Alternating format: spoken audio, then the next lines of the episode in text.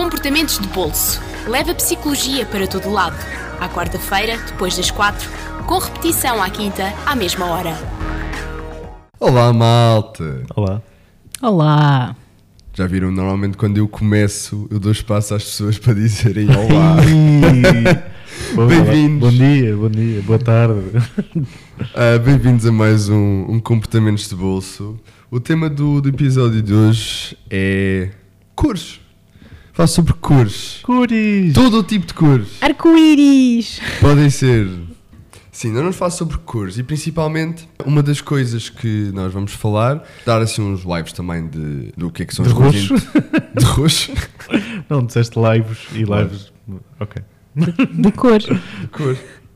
Agora perdi, mas estava, aquilo que eu estava a dizer, vamos falar sobre também um pouco da parte mais da, da biologia, como é que as cores também se expressam ah, nos, nos animais. Eu pelo menos vou falar. Vamos? Eu pelo menos vou falar, vou, vou falar assim só um- levemente, mas também vamos falar sobre as cores como uma, um construto social, algo que é constru- construído em sociedade e o que é que, que tipo de impacto que as cores têm nas nossas, nas nossas vidas e sobre outros temas que eu próprio já nem sei, mas vamos descobrir ao longo deste, deste, deste episódio. Mas aquilo que eu gostava de começar convosco, neste caso Madalena e Lourenço, mas também convosco aí em casa.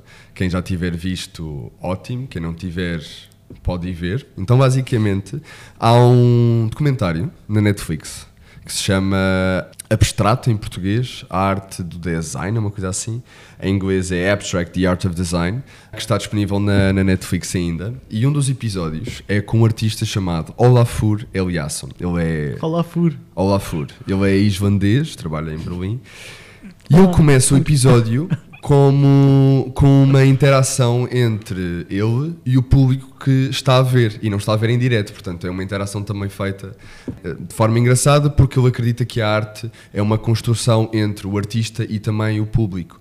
E uma das coisas que ele começa a fazer é o seguinte, e, é- e para mim é uma experiência que é, é incrível ele pede para a pessoa desligar o- todas as luzes à volta daquela sala, onde estiver a ver televisão, ficar no fundo só a luz do ecrã. E depois começa a colocar cartolinas com determinadas cores. E cada cor, aquilo que ele vai dizendo é, por exemplo, agora vou colocar uma cor amarela. Há aqui uma sensação de, de quente, de abertura, de bem-estar. Ah, o vermelho deixa mais acordado, depois ele troca para o azul, neste caso o azul, troca para o azul e fica muito, a pessoa fica muito mais acordada.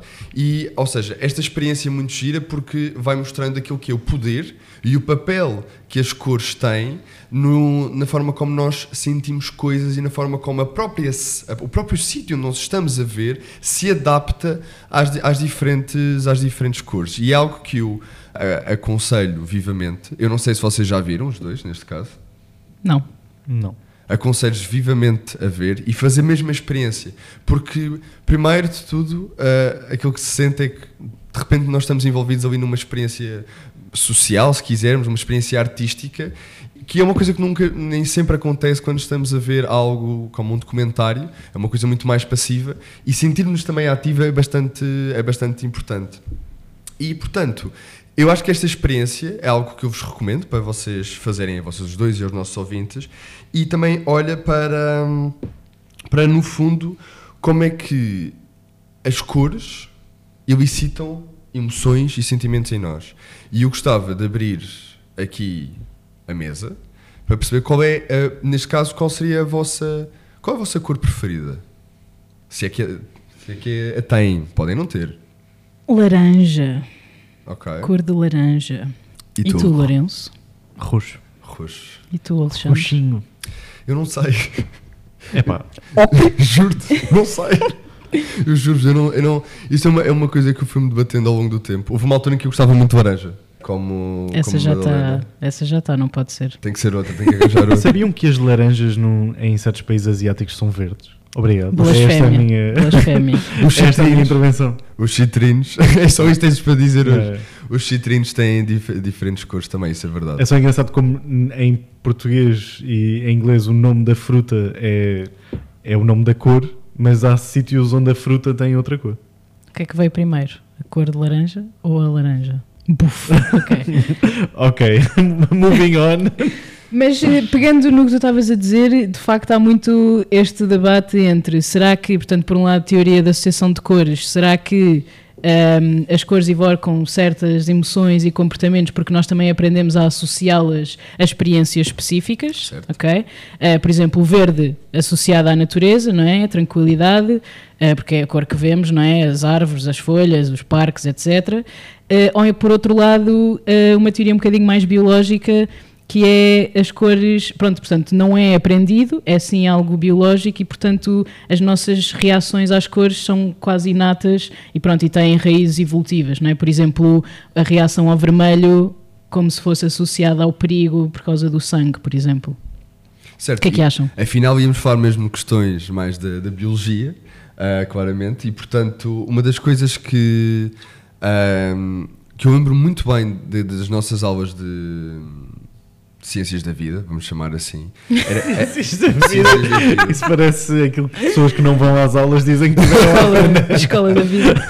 Não, ciências, Ciências ciências naturais. naturais. Eu já não lembrava de qual Sim. era o, a disciplina. Depende do Mas é ciclo, bom. depende do ciclo, mas sim. Mas naquela questão tipo, das relações bióticas, etc. Existe, por exemplo, os animais utilizam muitas estratégias dessas, como utilizar o vermelho ou o amarelo para ah, mostrar a perigo. E, portanto, os próprios animais acabam por, eh, por eh, perceber que este, este tipo de cores, ou cores garridas, demonstram que ou este animal não vai ser comestível, ou que esta planta não vai ser, vai ser comestível. Mesmo a questão de- do- do mimetismo ou da, da camuflagem, utilizar a cor para se ah, Sim. adaptar ao próprio, ao próprio meio.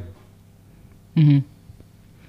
Hum, pois, sim, a camuflagem sem dúvida é um dos formatos mais eh, skills de sobrevivência. E, e eu até diria, pelo menos de- dos, dos documentários de natureza que eu costumo ver, que não é tanto a cor específica que, que ilicita a questão do perigo ou que mostra que o, que o animal é, é perigoso ou que é venenoso, por exemplo, e para, para as outras pessoas, para os outros animais o evitarem, mas é o quão intensa é a cor, ou seja, não é tanto uma questão de qual é a cor, mas da intensidade da, da própria cor. E depois é engraçado ver os animais que não são venenosos a imitar estas cores garridas dos outros para quase comunicarem de forma a mentir, de certa forma, que, que, de, facto, que de facto eles também são perigosos. Certo. Eu acho que uma das coisas que também a própria cor.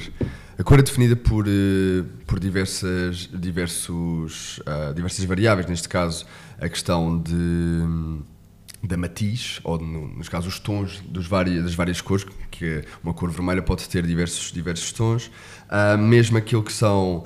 ahm, Olhando aqui para uma questão mais do simbolismo, das preferências da própria, das próprias culturas em termos de cor, elas vão variando. Por exemplo, ahm, os, os americanos e os japoneses olham para as cores que são quentes e frias de uma forma mais ou menos, mais ou menos idêntica. ok?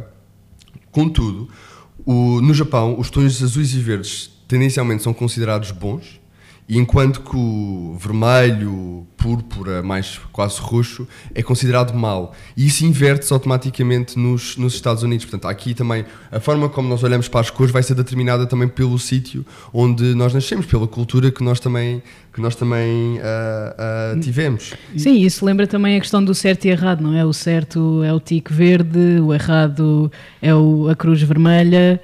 Hum, mas é engraçado porque efetivamente há muitas diferenças culturais, não é? Em culturas ocidentais, por exemplo, o branco eh, pronto, é muito associado à pureza e assim, mas em culturas mais orientais é associado ao luto, que é completamente o oposto no nosso nosso, caso, exatamente. que é o preto, não é? Sim. É, é engraçado, eu, eu encontrei aqui na, na minha pesquisa também o verde, que nós, não sei, o que é que o verde significa para vocês? Que palavras é que vocês associam a verde? Natureza, pouco maduro, Tranquilidade. Certo, certo? Sim. sorte, Ah, Dinheiro. pois. Sor- sorte, Ah. dinheiro. E aqui também falam da questão de seguro, ah, também saúde, ah, crescimento, longevidade, to- Uhum. todas É uma essas cor, é uma cor boa. Exatamente. positi- coisas positivas. E encontrei que, apesar, por exemplo, na China, apesar de, em alguns casos, o verde ser, ser considerado também positivo, usar um chapéu verde significa infidelidade. Ou seja, nu- se forem à China, por favor, nunca utilizem um chapéu verde. É mesmo, é mesmo real, eu fui confirmar em várias fontes diferentes se isto era verdade ou se era só um site a tentar enganar, mas de facto, de facto é, é muito verdade. E respondendo à à questão que tu levantaste há pouco, é assim, tenho quase a certeza que existe uma componente biológica à associação que fazemos a, a determinadas cores. Diria que fenómenos que são mais comuns em todo o mundo, por exemplo, a questão do azul, o céu, o céu está presente em todo o lado, então acredito que pelo menos a nossa percepção do azul possa ser um bocadinho mais, mais comum em termos, em termos da humanidade. No entanto, existem muitas diferenças significativas culturais em relação ao significado das cores e parecem-me até serem muito mais significativas do que as parecenças biológicas que temos. Portanto, nós partilhamos o facto de nós percepcionarmos a cor da mesma forma, ou seja, o nosso sistema visual é, é igual. No entanto, os significados, o significado é, é, é muito cultural. Sempre. Olha, o- olha o caso do azul que tu estavas a, a referir. Durante muito tempo, durante o Estado Novo, o lápis azul era olhado como algo de censura. Censura. E Uhum. portanto, isso é uma, um, um facto direto daquilo que é influência cultural num país como Portugal sobre a questão do lápis azul. E normalmente seria tipo, não, a cor vermelha não se faz, etc. Mas o que é que era ou não? Portanto, já existia tipo, a questão da censura já estava, já estava em cima desse azul. E é engraçado porque nós, de facto, quando falamos de significado, o significado ou a criação de significado enquanto raça humana é feito culturalmente. O significado vem das interações que temos com as pessoas à nossa volta e com as situações que existem à nossa volta. Portanto, parece-me que se falarmos de significado, ele será sempre cultural. E só para deixar aqui outro exemplo, novamente o vermelho que estavas a dizer, nós falamos dele como talvez excitação, às vezes perigo, urgência, amor, até. Na China, ele é visto novamente como uma das cores mais eh, que dá mais associada à felicidade e à sorte. E à prosperidade, sim. E à, à prosperidade, exatamente. Até dão aqui o exemplo de muitas vezes os restaurantes chineses têm muitos laivos ah, vermelhos Pois e é, usam pois é. muito, muito essa Hum. cor, portanto está mesmo, mesmo associado a isso. No entanto, em países do, do bloco de- da Europa de leste que, Bloco. que, que está muito que de- derivaram de uma de sociedades comunistas, o vermelho tem conotações muito negativas porque continua associado a esse a esse período que não que não correu podemos dizer que não correu muito bem, não entrando aqui também muito Sim, mas, eh, muito- mas também tem todo um outro lado do amor, a paixão ardente, É, é uma cor intensa. a excitação, exatamente. Que vai um bocadinho ao, ao contrário de uma cor de uma cor amarela. Quem tem luz amarela em casa, assim, aquela amarela mais mais quente, é uma cor que deixa-te relaxado, deixa-te num ambiente mais mais calmo, com eventualmente mais sono também. Por isso é que também a questão da, da luz azul dos, dos nossos telemóveis quando, nos vão dormir, quando nós vamos dormir, não utilizar o telemóvel antes de dormir, porque existe essa questão de a luz azul ser bastante ah, mais intensa e mais excitante de certa forma para nós e portanto acaba por, eh, por ter esses, esses, efeitos, esses efeitos também. Ahm, eu não sei se. Eu, tinha, eu, tinha, eu só queria trazer aqui uma, uma curiosidade. Vocês sabem. ahm, vocês já viram isto em termos, em termos biológicos? Vocês sabem o porquê, em termos biológicos, das zebras terem aquelas riscas daquela forma? Ou o que é que permite? Conta. Mas vocês sabem ou não sabem? Não, não, Não. conta. Um, uma das coisas que é, que é bastante interessante é que se tu vires num, naqueles documentários, tu olhas para, para uma savana, algo deste género, e tem lá zebras e, por exemplo, Eu costumo olhar para savanas assim. Costumas de vez em tarde, quando? Sexta-feira à tarde. pá, parece-me ótimo. Pare- olha, parece-me um, um, excelente, um excelente date. Mas um, zebras e, por exemplo, búfalos, os búfalos estão completamente cheios de, de moscas e as zebras não. Aquelas cores evoluíram num sentido de. Aquelas cores basicamente permitem que as moscas não consigam aterrar nas, nas zebras e, portanto, é uma vantagem evolutiva de não serem picadas, não terem doenças, etc., através daquela, da quantidade de moscas e mosquitos. E eu achei. Quando eu descobri isto, fiquei tipo. "Isto é incrível." Vou começar a usar padrões de zebra no meu dia a dia. No verão, no verão, Quando fores acampar, Quando for acampar, só levar um tinta branca e preta para, para te camuflares. Sim, achei, achei isso algo que, foi, que é um facto bastante curioso, a forma como a cor também pode ter diferentes impactos. É sim, e, que- e mais coisas. Não sei se, se tem aí mais uma, uma ideia. Eu tenho, tenho- podemos falar sobre a influência das cores no humor. tivemos aqui a falar sobre alguns eh, significados, algumas associações que fazemos às cores. Podemos falar sobre qual é que é o impacto das cores no nosso próprio humor. Por exemplo, já falamos, ou seja, um bocadinho mais além de uh, dar a sensação de tranquilidade e calma e assim, portanto, há mesmo estudos um, ehm, que, que, que, investigam este tipo de coisas. Por exemplo, o azul, o que é que vocês diriam? Ok, vou dar um exemplo com o azul e depois pergunto sobre outras. Portanto, o azul, frequentemente associado à calma, à serenidade. Um, ehm, estudos mostram que ambientes azuis podem efetivamente reduzir o stress e promover a tranquilidade. Por exemplo, um, ehm, certos tons de azul podem até melhorar a, efic a eficiência e a satisfação no trabalho.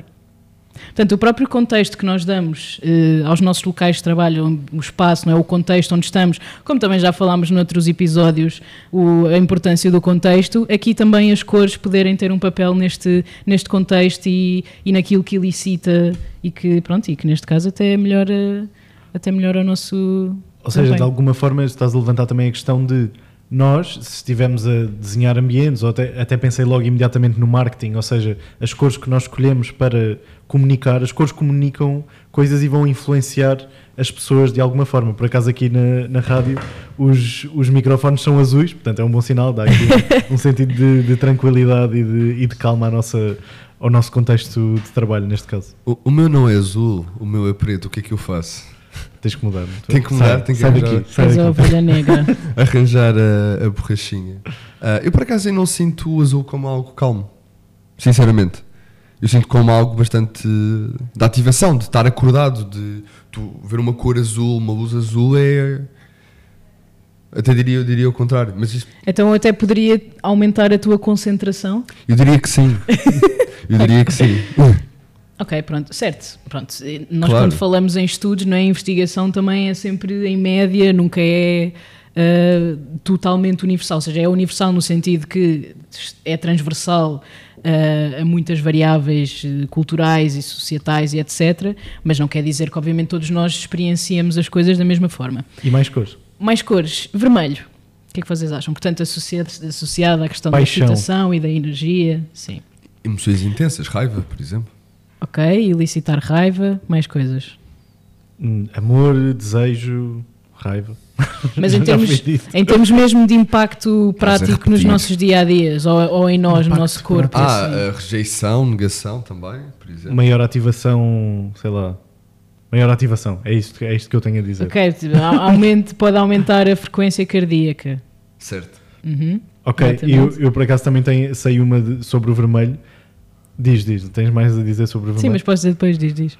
Que é. Não, não, não, pessoas que normalmente utilizam roupas vermelhas são vistas como pessoas que se sentem atraídas pelo, pelo seu sexo como mais. mais. Um, mais atraentes. Okay. Ou seja, utilizar vermelho é uma boa estratégia de, de atrair outras pessoas. Ok. Isso, isso faz-me lembrar também, tipicamente, os carros, aquela coisa associada a carros vermelhos, carros são pessoas vermelhos, que correm mais é risco, não é? E que andam mais rápido. Um, tem tendência a, ter mais multas de velocidade. Um, pronto, mas mais coisas. Portanto, mais estudos também notaram que a exposição a vermelho podia melhorar o desempenho em tarefas que requeriam atenção aos detalhes e memória a curto prazo. Portanto, vou começar a expor-me a vermelho sempre, sempre que estiver a trabalhar. Não, e a questão do vermelho, mesmo, aqui, mesmo é uma coisa que eu me lembrei quando estavas a, a, a, falar, uh, que também já tinha pensado anteriormente, a questão do do, do batom vermelho como também um símbolo de empoderamento feminino. Um, isto aconteceu, uh, já acontecia noutros sítios, não estou em erro, eu não tenho total certeza, mas lembro-me uh, no, em Portugal, pelo menos no, em relação ao clima político na altura, não sei se foi das eleições presidenciais ou não, mas houve muito esta questão de utilizar o batom vermelho como também empoderamento e, portanto, não é só a questão da cor, é também o objeto com a cor que elicita. Uh, ou seja, paixão, desejo, raiva, tudo, tudo intensidade, tudo poder para todos os efeitos. E eu acho que eu acho isso também importante olhar para não só para aquilo que nós estamos a sentir e para os humores, mas também com, com a questão de, do impacto social que isso pode, pode ter. Só aqui uma, uma adição. Uhum. E em relação ao verde? Portanto, já vimos, muitas vezes relacionado com a natureza, assim, calmante. Eu não, não associo o verde a calmante, sinto mais okay. ativador do que, do que calmante propriamente. Ok, isso é super interessante. Depende do verde.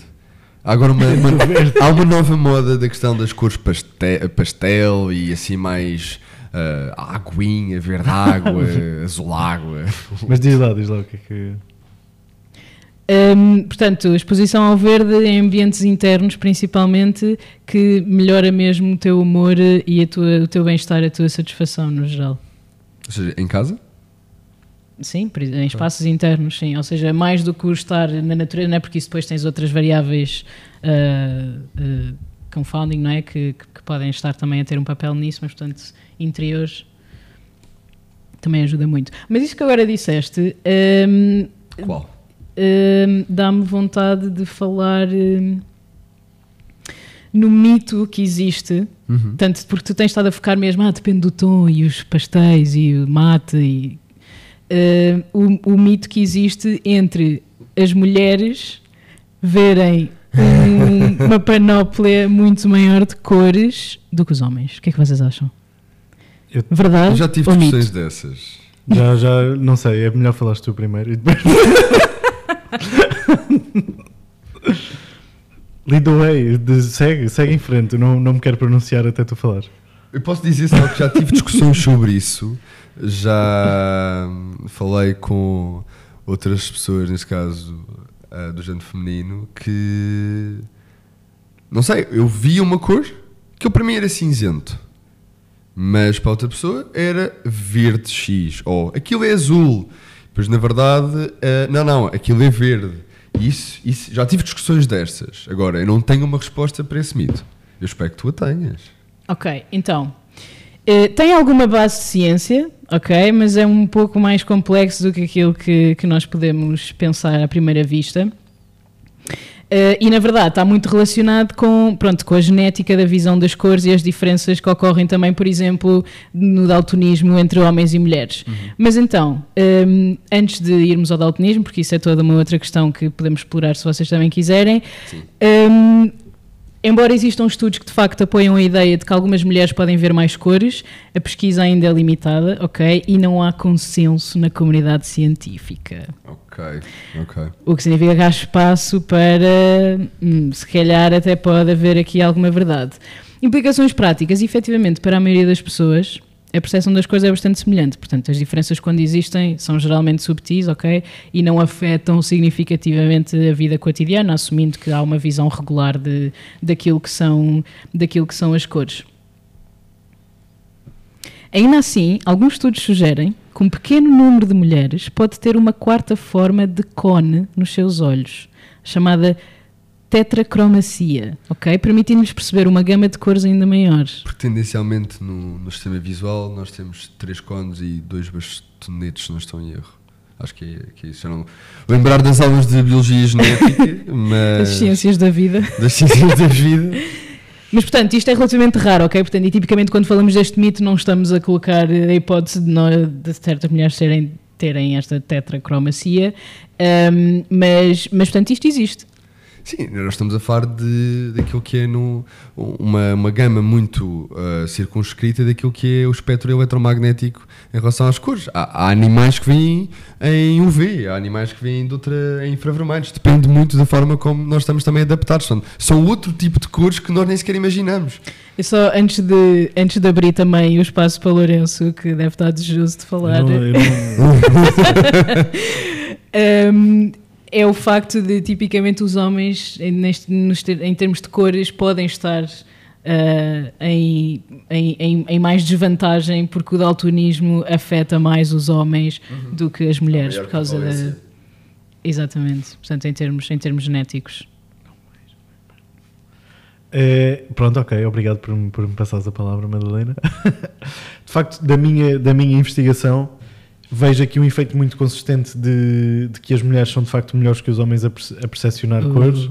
Não sei se, se vimos estudos diferentes, mas, mas de facto existem uma literatura muito grande a mostrar diferenças entre mulheres e homens na percepção de, de cores. Existem hipotetizações sobre o porquê podem ser biológicas, podem ser de cariz mais aprendido. Portanto, isso não responde de facto à questão, porque muitas vezes nós, quando falamos que existem diferenças entre homens e mulheres, tendemos a assumir que elas são genéticas ou que são biológicas, mas isso pode não acontecer. Elas podem derivar de questões de uh, culturação e, e, e de mimos. e, e é engraçado porque uh, a nossa percepção de cores está muito associada às palavras que nós utilizamos, ou seja, nós quase que ao utilizarmos pala mais palavras para descrever o espectro de cores, porque o espectro de cores é, é contínuo, portanto Sim. existe um, uma infinidade de cores, nós simplesmente rotulamos determinados intervalos de cor como tendo um determinado nome e estas palavras vão derivando e vão mudando de acordo com as culturas que existem e até pode-se dizer, ou pelo menos da minha percepção uh, cultural, existe uma tendência muito maior para mulheres, por exemplo, terem uma tendência a utilizar mais palavras, a saberem mais palavras de cor que descrevem diferenças mais ínfimas entre cores diferentes. Isso não quer dizer necessariamente que elas vejam mais cores, simplesmente têm mais rótulos para, para determinante. Eu acho que. Deixa só dizer, Diz, diz. é só para estar relacionado e é só deixar aqui, que é, é aquele clássico de nunca vos perguntaram, imagina uma cor nova. E tu ficas, como é que eu vou imaginar uma cor nova? Porque não existe. E portanto, são cores diferentes, podes não ter um nome para tal. Há uma resposta para isso, eu consigo dar uma resposta Boa, boa, daqui boa. a pouco. responde. Não percam o próximo. Quer dizer que o que tu disseste também é super interessante, Lourenço, porque efetivamente hum, é a questão também de. hum, uh, ou seja, de um maior conhecimento sobre um determinado tópico também nos permite ter mais noção e consciência das coisas. Ou seja, eu se tiver um vocabulário muito reduzido sobre cores, até posso ver mais do que uma cor, mas é isso mesmo que estás a dizer. Portanto, eu não consigo atribuir-lhe outro nome, mesmo que eu veja que é uma cor diferente, os tais diferença de tons, não é? Que, que o Alexandre falava. E às vezes nós podemos achar isto é um tom diferente de azul, mas na verdade tem outro nome que não é azul, por exemplo. E, e é muito engraçado, e vou- vou-vos ler aqui ou transmitir aqui uma, uma informação que é: nós, ne- em diferentes culturas, tem- temos diferentes palavras para as cores. E aquilo que viram, fizeram um estudo de mais de 100 eh, línguas, já é um estudo muito antigo, que mostrava que estas cores não eram arbitrárias, ou seja, quando havia menos palavras para cores, elas eram sempre as mesmas, e que depois, eh, por exemplo, se uma língua só tivesse duas palavras para cores, para descrever cores, para rotular cores, elas eram eh, branco e preto, estas são as cores mais necessárias, aparentemente, na nossa, na nossa existência como seres humanos. Se tivessem três palavras, juntava-se aqui o vermelho. Portanto, o vermelho aparece como a terceira palavra de cor mais importante. Se tivessem cinco palavras, cinco termos para, para cores, adicionava-se aqui o verde e o amarelo. E, por fim, quando tinham seis palavras, adicionava-se aqui o azul. E estas seis palavras de cor, portanto, branco, preto, azul, verde, vermelho e verde, vermelho e amarelo são as bases daquilo que é a comunicação entre cores, a, a forma como os seres humanos têm a rotular cores e existem depois mais especificações dependendo de necessidades. Talvez já tenham ouvido aquele exemplo do, do, dos Inuit, um povo que vive com muita neve, Sim. que tem muitas mais palavras para descrever eh, Branco. branco do que nós temos, na medida em que eh, eventualmente eles precisam de fazer mais distinções entre que são relevantes para eles, para a sobrevivência deles, para, para conseguirem ver ou descrever diferenças mais específicas na- nas neves. E é engraçado que a linguística não acompanha necessariamente a questão das, das cores primárias. Cores primárias, como magenta, ciano e amarelo, todas são as cores base para tu poderes conseguir gerar todas as outras cores, não acompanha a, pró- a própria linguagem. Não, não imaginaria que se uma hum, certa civilização só tivesse hum, duas palavras para cor seriam branco e preto, porque são, é bastante restritivo. Branco, preto, tudo, tudo, tudo o resto vão ser tons de, de cinzento, no fundo, é bastante sem cor. Ou seja, entrar Bastante sem cor, exato. bastante sem cor, passa a expressão. Sim, da minha parte não tenho assim muito mais, não sei se querem deixar também uns apelos ou se tinham mais, têm mais temas a, a levantar. Tu, tu tinhas falado sobre a questão do, do daltonismo, não era? Eu achei, achei interessante porque isto foi algo que eu não. Eu por acaso, vou confessar, não pesquisei, mas surgiu-me a meio deste episódio de. Ok, nós falamos aqui sobre sensações, emoções, sentimentos que estas cores elicitam, mas quando nós temos a nossa. ah, o nosso sistema visual. ah, tem algum tipo de, de diferença daquilo que é, um, que é um, um sistema visual normal, portanto não vê determinadas gamas de cores em termos de, dependendo do tipo de daltonismo, como é que essa experiência há de ser? Eu não sei se tu tens essa, essa informação, mas como falaste tinhas a questão do daltonismo, fiquei bastante curioso. Sim, eh, certo, vou lá então, mas antes disso deixa-me só então tipo eh, explicitar um bocadinho melhor porque é que também os homens são mais afetados do que as mulheres tipicamente, porque os, os genes que afetam a visão estão, a visão das cores estão localizados no cromossoma X e portanto os homens sendo XX e as, uh, os homens sendo XY e as mulheres sendo XX, como é recessivo, ou seja, é preciso haver mutações em ambos os X para haver esta expressão do daltonismo. Os homens basta terem mutação no X único que têm para isso ser logo um, mais expressado. E portanto, daí os homens serem. Um, a genética de, das cores vem daqui, não é? Pronto. Um, mas então, pessoas com daltonismo, pronto, efetivamente, pronto, daltonismo, se calhar também podíamos ter começado por aí, não é? Para quem não, para quem não, não está familiarizado. Afeta, uh, portanto, a visão das cores e, nomeadamente, um dos mais comuns é o vermelho e o verde. Portanto, as pessoas têm muita dificuldade em distinguir o vermelho e o verde uh, e os castanhos, fica assim tudo um bocadinho, um bocadinho difuso. Um, e, e, isto afeta vida, atividades da vida cotidiana, não é? que nós se calhar não estamos habituados a pensar, mas, mas, mas que pode afetar imensa coisa, não é? como escolher a roupa que vais vestir, não é? o cozinhar, principalmente quando, quando se trata de determinado ponto de cozimento das carnes, não é? nós muitas vezes temos aquela, sabemos mais ou menos quando a coisa está pronta ao olhar e ver que já não está cru, ou já está tostadinho, sim, ou pronto, sim, esse tipo de coisas, uh, ou até interpretar sinais de trânsito, não é? Já viste os novos sinais de trânsito que eles estão a colocar através do novo esquema de tipo de cores? Conta. Basicamente, agora, pelo menos aquilo que eu vi, pela minha experiência, foi, foi em Lisboa, mas em alguns uh, sinais, antigamente, oh, ainda existe isto, a questão de teres o boneco que está a andar para ser o verde e o vermelho que está parado para indicar andar, ou neste caso, indicar movimento. E agora, em termos das cores, já, já existe lá, assim, é, no fundo é que é uma conjunção entre um tracinho e alguns triângulos, para, para indicar que aquela cor é verde ou que aquela cor é vermelha e tem todo um esquema já feito que só visualmente, através de formas geométricas, conseguimos perceber qual é a cor certa sem ter que uh, ficar dependente de, de uma visão uh, cor, basicamente. Eu acho, acho isso bastante adaptado em termos, em termos sociais e é uma questão de acessibilidade que é sempre necessária na nossa sociedade. Sim, e mesmo até em termos de redução do estigma, não é? Principalmente nas crianças, quando ainda estão a desenvolver uma série de, de capacidades e nas brincadeiras e na interação com os outros, podem muitas vezes também sentir-se excluídas, não é? Esta frustração de não conseguirem também uh, partilhar de uma mesma experiência com outras pessoas. E há aqueles vídeos uh, super comoventes de, de miúdos que finalmente recebem aqueles óculos em que já conseguem ver as cores, pronto, e as, e as pessoas e as formas, e, sim, sim, sim. e choram e não sei o quê, e isso, pronto, é super importante impactante.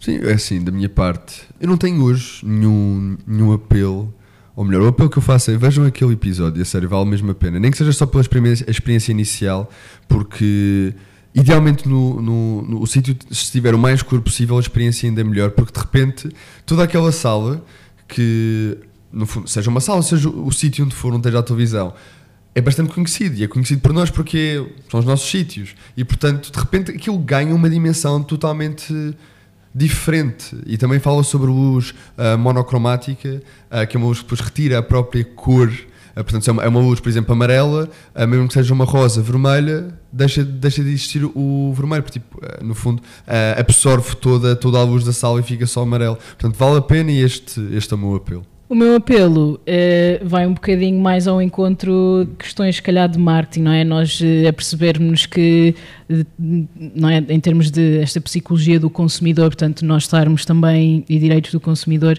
nós estarmos conscientes de, de como é que estas questões podem afetar a nossa tomada de decisão em relação a determinados produtos e, portanto, tentarmos perceber também para dentro de nós o que é que as cores significam para nós e o que é que elicitam e, e não cairmos em tentação. Não cairmos em tentação, é bom. De, de, determinados produtos que, pronto, podem não ter melhor qualidade um, só por causa disso, mas ao mesmo tempo também apreciarmos como efetivamente alguns produtos nos dão toda uma tranquilidade por causa disso, não é? Por exemplo, a Coca-Cola o preto e o vermelho para mim são uma coisa super confortante quando bebo Coca-Cola e por isso beber Pepsi não tem o mesmo impacto de todo. o, o, preto e o azul não, não, não ficam tão bem. Nem, nem sequer é preto. Ah, se for a, a cor da Coca-Cola em si, ok. Da Pepsi. De, desculpa, depois lá está, era o meu conceito de. Sim, sim, sim. Uh, do meu, da minha parte, o meu apelo é hum, esperemos que, que estes episódios também colorem a vossa vida através do, das, nossas, das, das, nossas vozes. E, e, pronto, e aproveito para, para terminar sem adicionar também mais um, mais um apelo, uh, sendo que o apelo é podem ouvir-nos também no, no Spotify. Madalena, queres dizer alguma coisa? Sim! Ela tem muita energia. De Temos um bolso de ouro para dar hoje. Ok, dá o bolso, dá o bolso. Inês Camilo, obrigada por esta sugestão das cores e a todos os outros ouvintes que também se lembraram. No entanto, não partilharam connosco abertamente e por isso ainda não é hoje que recebem um bolso de ouro, mas não desesperem. Há muitos mais bolsos de ouro para vir, por isso continuem a dar as vossas sugestões. Obrigada, Inês. Nós devíamos fazer uma gala de entrega de prémios, acho que isso seria hilariante. Portanto, podem ouvir-nos também, podem ouvir também no Spotify e sugerir temas no nosso Instagram para terem acesso a estes bolsos de ouro. Obrigado por estarem connosco e ao ouvirem-nos, deem-nos 5 estrelas no, no, Spotify, porque não, não dá para dar mais, senão certamente dariam. E até ao próximo episódio. Tchau! Comportamentos de bolso. Leva psicologia para todo lado. À quarta-feira, depois das 4, com repetição à quinta, à mesma hora.